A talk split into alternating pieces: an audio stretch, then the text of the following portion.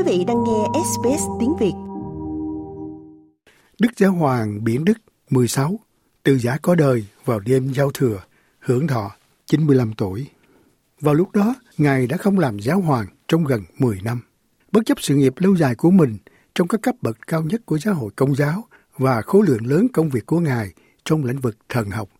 Đức Giáo Hoàng Biển Đức 16 vẫn còn ở trong tâm trí của rất nhiều người với tư cách là vị giáo hoàng đã từ chức. Ngài là vị giáo hoàng đầu tiên thoái vị sau 600 năm và việc từ chức là một sự kiện quan trọng. Ký giả người Ý Giovanni Chiri là người đầu tiên tiết lộ câu chuyện Ngài từ chức vào năm 2013. Bây giờ bà là một trong số hàng ngàn người xếp hàng để chiêm ngưỡng long nhan của Đức Giáo Hoàng, rồi bà hồi tưởng về Ngài mà Ngài đã từ chức. Tôi không biết liệu mình có bị hoảng loạn hay không. Tôi cảm thấy có gì đó khiến chân tôi run rẩy, không thể thở được, và đầu tôi như muốn nổ tung. Thành thật mà nói, đó không phải là một khoảnh khắc dễ dàng, không phải về mặt cá nhân hay nghề nghiệp.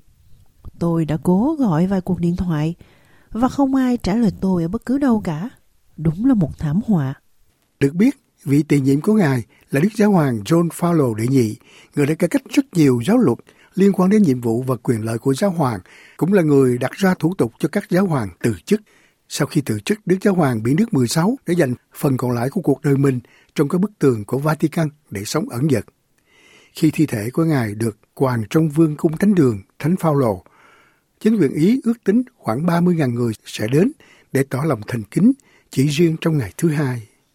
Vào cuối ngày các ước tính dao động hơn, cao hơn với ít nhất 40.000 du khách theo Tổ Thánh cho biết với thái độ dao động giữa thương tiếc và tò mò. Ông Orwin Daly, giám đốc Viện Khảo cổ học Đức tại Rome, nhận xét về chuyến viếng thăm của ông. Tôi nghĩ đây là một sự kiện đặc biệt hiếm khi xảy ra. Đó là lý do tại sao tôi cảm thấy vui khi được ở đây và đã tham gia vào việc này. Điều này không xảy ra thường xuyên và tôi quan tâm đến cách mọi người đối phó với sự kiện này, cả về mặt tinh thần và nghi lễ. Còn bà Katarina Hüttimann đến từ Thụy Sĩ lại có ấn tượng khác. Ngài trông không được tự nhiên cho lắm, như là đeo một mặt nạ vậy. Thế nhưng bạn có thể cảm nhận được cảm xúc của Ngài trước khi qua đời. Đó là ấn tượng của tôi. Được biết, cánh cửa của Vương cung Thánh Đường mở ra ngay sau 9 giờ sáng, với một số du khách đã chờ đợi hàng giờ. Trong đó linh mục Kalistos Kabindama đến từ Zambia để tỏ lòng kính trọng cố giáo hoàng.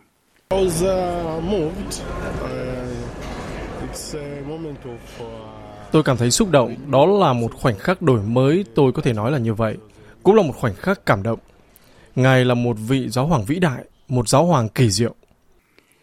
Sau khi từ chức, Đức Giáo hoàng Biển Đức 16 được gọi là giáo hoàng danh dự.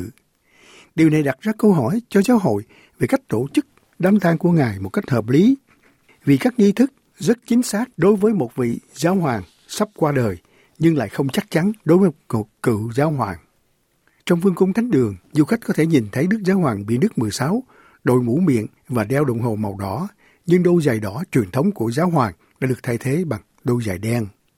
Một trong nhiều câu hỏi hóc búa khác mà những người tổ chức tăng lễ của Ngài phải đối mặt là làm thế nào để tôn vinh Ngài một cách thích hợp mà không ám chỉ rằng Ngài ngang hàng với giáo hoàng đương nhiệm. Trong đó phát ngôn nhân của tòa Thánh Vatican là ông Matteo Bruni xác nhận tang lễ sẽ đơn giản, trang trọng và trang nghiêm, nhưng điều này là theo yêu cầu của chính Đức Giáo hoàng Biển Đức 16. Bất chấp những phức tạp phải đối phó với việc từ chức của Ngài, Đức Hồng Y Walter Casper, người từng đứng đầu văn phòng đoàn kết Kitô giáo của Vatican dưới triều đại của Đức Giáo hoàng Biển Đức 16, đã ca ngợi quyết định từ chức của Ngài và nói rằng điều đó đã thực sự nâng cao vị thế của văn phòng giáo hoàng.